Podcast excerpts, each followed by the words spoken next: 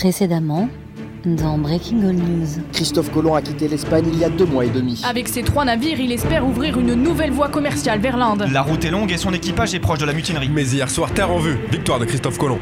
Breaking All News. Premier sur l'histoire, dernier sur l'info.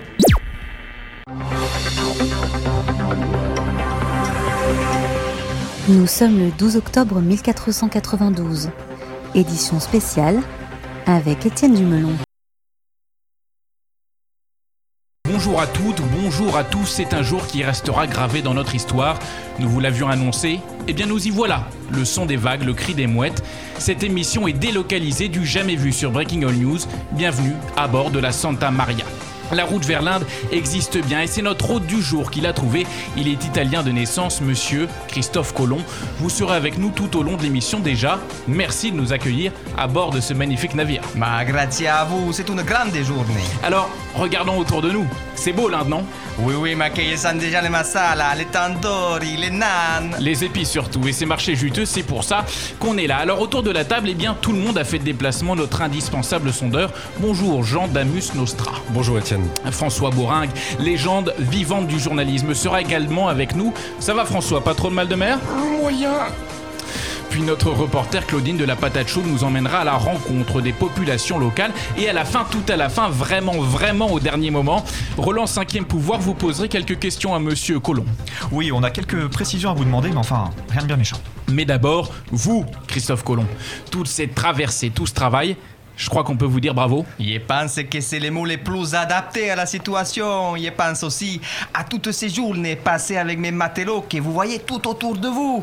Sans oublier ceux qui nous ont quittés. Donatello, Raffaello, Michelangelo, Leonardo, les bambinos, cette India et les pouvous. À la bonne heure. Eh bien, nous allons d'ailleurs retrouver en direct Lucille Bredouille.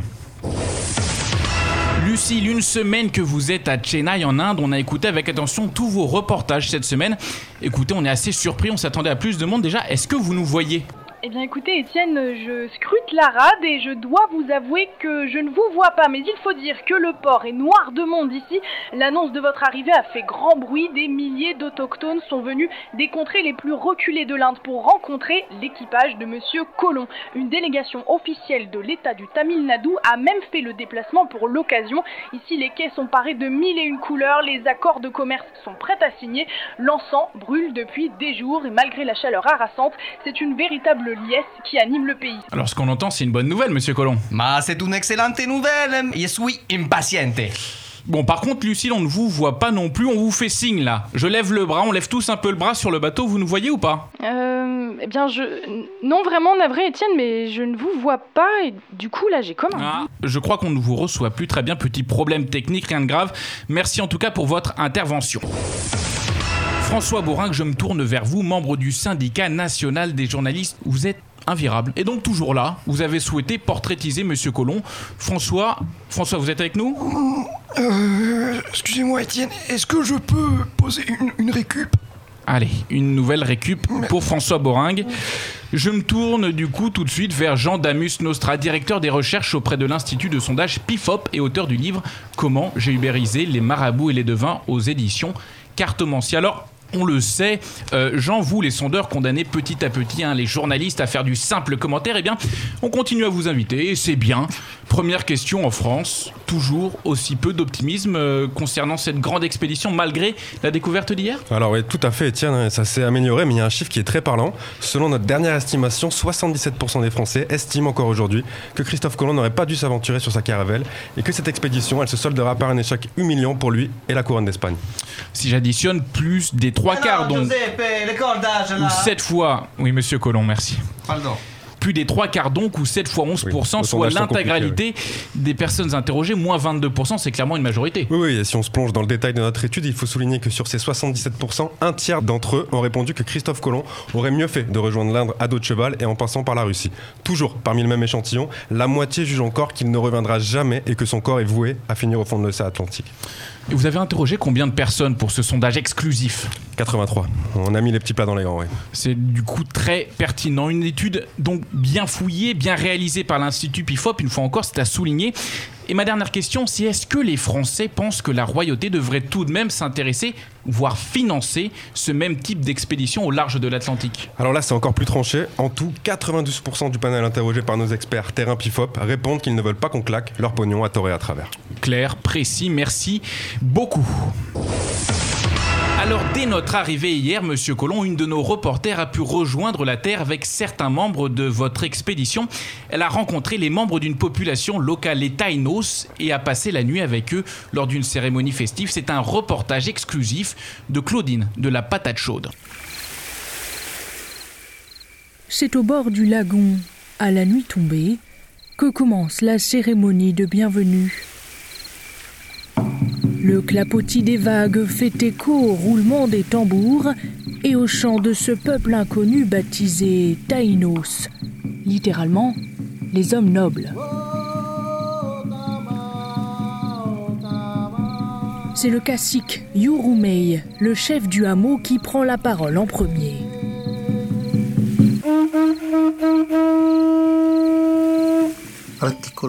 Nous sommes des chasseurs-cueilleurs pacifiques et on s'engage à commercer équitablement avec vous parce qu'on vous fait confiance. Alors bienvenue aux bons hommes blancs venus des flots.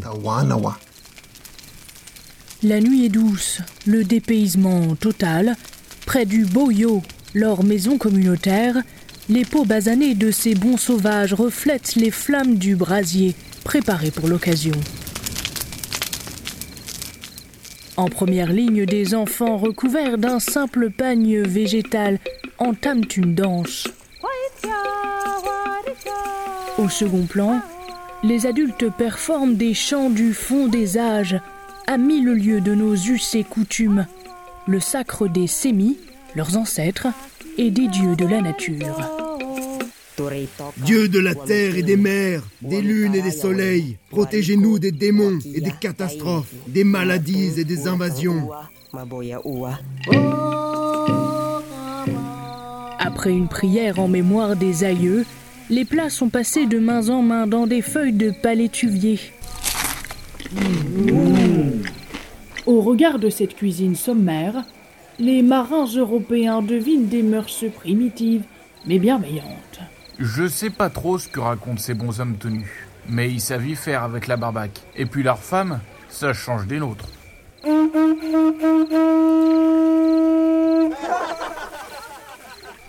La nuit se termine par un échange. Des bonnets rouges et des perles de verre du côté des voyageurs, des perroquets et des saguets côté Taïnos. Gage de respect, ces amabilités scellent le début d'un accord commercial entre ces deux peuples que tout oppose. Alors Claudine de la patate chaude, vous êtes avec nous en plateau. Déjà bravo pour ce merveilleux reportage sur ce que sont ces hommes au final. Vous nous avez ramené un petit objet de cette tribu. Alors, avant toute chose, c'est vrai que c'est pour des moments comme ça hein, qu'on fait ce métier. Euh, alors Formidable. ensuite, pour revenir à l'objet, effectivement, c'est un artefact en terre cuite qui peut servir de vase. De vase peut-être, ça ressemble quand même énormément à une verge. euh. Alors, euh, Que- je- bah, écoutez, je, oui, on va, on va pas y aller par quatre chemins. Et effectivement, c'est une verge en terre cuite. euh, mais ce qu'il faut savoir, c'est que dans ces coins du monde, euh, tous les artefacts à caractère sexuel ont en fait une connotation de fertilité, euh, de, de nourriture de la terre Formidable. et donc de subsistance pour les tribus. hein. Formidable, extraordinaire Mais même. joli. Monsieur Colomb, d'ailleurs, quel retour vous avez eu de vos hommes euh, Bah, messieurs, ils étaient tous enchantés, des étoiles plein les yeux. Et tout ça, c'est grâce à notre plus grand sponsor, il parle de Grande Regina Isabella de Castilla. Alors maintenant, c'est au tour, Monsieur Colomb, d'accueillir en studio Roland, cinquième pouvoir. Alors, Roland, on a clairement attendu la fin de cette interview exclusive pour poser les questions, bon, on va le dire, les questions qui fâchent. Cela fait en réalité plusieurs semaines, Monsieur Colomb, qu'on enquête sur vous, sur votre expédition. Roland, je m'éclipse. À vous l'antenne. Bonjour Monsieur Colomb. Bonjour. Alors ma question est simple, est-ce que l'on est bien en Inde selon vous? Bah, mais vous me prenez pour qui? Je suis connu dans le monde, je ne suis pas une débutante. Il est bien compté depuis l'Espagne, et c'est tout bon. Mais vous vous basez sur quoi finalement? Ma che la Terre est onde, je vous rappelle. Selon mes calculs savants, qu'il ait pu faire, à vous donner, c'est 26 600 km de circonférence d'où la planète. Depuis Oui, le départ, non mais écoutez-moi, depuis le départ, on a parcouru 4400 km jusqu'ici. Donc, on est en Inde. Oui, mais sauf que monsieur Colomb, vous avez sous-estimé les distances. Vous avez navigué quatre fois plus que ce qui était prévu au départ. Et en plus, vous n'êtes pas en Inde, mais sur un nouveau continent. Bah que vous êtes pas malin vous, je vous avoue que ça commence à m'énerver un petit peu là. J'ai découvert cette route des Indias, moi tout seul, j'ai vu la terre et il était bon. Fini de l'histoire. Oui, fin de l'histoire pour ce sujet. Euh, Monsieur Colomb, bon, selon nos sources, ce n'est pas vous qui avez vu la Terre en premier. On vous fait écouter ce témoignage anonyme. Euh, il nous avait promis euh, que celui euh, qui verrait la Terre en premier gagnerait un bon pactole. C'est moi qui l'ai vu, il n'a rien touché du tout. C'est un menteur, monsieur Colomb. C'est un menteur, je dis. Eh bien, ce témoignage, monsieur Colomb, c'est Rodrigo de Triana. Vous le connaissez bien, non Bah oui, c'est la Vigie sur les bateaux La Pinta. Eh bien, ce serait lui qui aurait vu la Terre en premier à 2h du matin cette nuit. Vous faisiez quoi à 2h du matin? Vous dormiez? Bah mais, mais, mais c'est faux, mais il avait quitté le plateau là. Il distingue une lueur de la bougie à, 20 Calmez-vous. à 22, à 22 heures là. Il y a vous la terre avant? Il y avait des témoins tout autour de vous là. Je vous les ai montrés tout à l'heure. Et j'ai crié, j'ai crié. Terra, terra, terra. Selon ces témoins, vous étiez trop loin pour voir la Terre à 22h. C'est impossible, monsieur Colomb. Bah mais va avant culo, il y a des yeux pour voir. Et vous, il voir que vous avez une sacrée bouche pour parler, monsieur. Monsieur Colomb, monsieur Colomb, calmez-vous. on, va, on va quand même pas finir cette émission en mauvais. Re- Restez juste avec nous le temps euh, des Ah, il y en a questions. plein le Le- on va écouter quelques auditeurs, monsieur Colomb. Oui, oui, oui. On écoute quelques auditeurs. Parole au bouseux. Et on commence d'ailleurs avec une première question qui nous vient du nord de la France. Bonjour, Jean Daniel, savant émérite. Je vous appelle pour féliciter Monsieur Colomb de sa découverte. Mais j'ai quand même une petite réserve. Est-ce qu'on est sûr que c'est vraiment le premier à avoir traversé l'Atlantique? Je pense notamment aux Vikings, peuple de grands marins et, et explorateurs.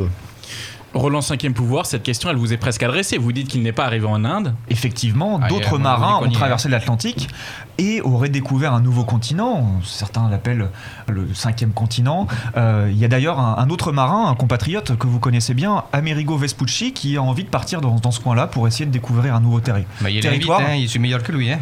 Il vous le dit, moi. Et Et, les Vikings que personne ne connaît. Là. Si Peut-être je peux qu'Amerigo me permettre. Vespucci l'appellera l'Amérique. Oui, Claudine de la patate chaude. Oh Si je peux me permettre, les Vikings existent en fait. hein. Ce serait Il un ne connaît peuple qui viendrait du nord de l'Europe, de la Scandinavie, et qui portait apparemment des casques affublés de- d'énormes cornes, de, comme des cornes de vache un petit peu. Ça les rendait vraiment effrayants. hein. Incroyable, fabuleux. Il est sauvage.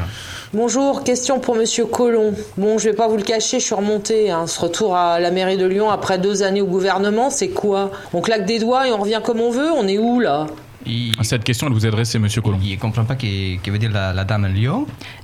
L'animal là, allez À nouveau, si je peux me permettre, je crois que c'est une ville plutôt dans le sud de la France, euh, Lyon, qui était euh, la capitale des Gaules à, un certain, à une certaine époque. hein, mais c'est c'est très très lointain et puis euh, il y a très peu de recherches hein, pour l'instant. Formidable, Claudine. Merci, merci beaucoup, Claudine. Oui, euh, Gérard Dudou, ça coûte combien cette histoire de nouvelle route commerciale? Parce que là, moi, je suis bien content d'être français, mais les pauvres Espagnols, heureusement qu'on n'est pas en Union Européenne. Alors notre sondeur est toujours avec nous en, en plateau. Vous avez une estimation, Jean Damus Nostra Oui, alors Obama, ça, ça représenterait plus d'un million de réals. Et euh, l'inquiétude, justement, sur le coût du financement chez les Français, bah, c'est une tendance qui euh, révélait justement notre sondage. Les trois quarts pensent qu'il est plus urgent de régler le problème du pouvoir d'achat que de financer des croisières autour du monde. Jean, sur quel échantillon a, a porté cette question en particulier? 14 personnes qu'on a vraiment triées sur le volet. Hum, Excellent et pertinent. Et voilà qui clôt cette édition spéciale. Un grand merci une nouvelle fois à Christophe Colomb euh, pour son accueil. Monsieur Colomb, on se quitte bons amis. Avec vous, il n'y a pas de problème, mon ami, mais l'autre là, il peut pas l'encadrer là. Oh. Rendez-vous donc après une courte page de publicité pour une nouvelle édition qui ne vous apprendra pas grand-chose de nouveau. Et voilà, c'est donc la fin de ce troisième épisode de Breaking All News. Merci à tout le monde une nouvelle fois autour de la table incroyable. Vicky, Aka, Claudine de la... Patate chaude. Et donc tout, tout est vrai, Claudine, dans votre reportage? Ah, bah, 95%, oui. Ce sont des vrais Tainos. Ce sont des vrais sons de Tainos, oui, il faut le préciser. On peut que se je suis tutoyer, Mathieu, chercher. Merci à Nico, merci à Arnaud, merci à Mathieu euh, qui a incarné Mediapart pendant toute cette édition. Quant au thème de la prochaine émission, suspense.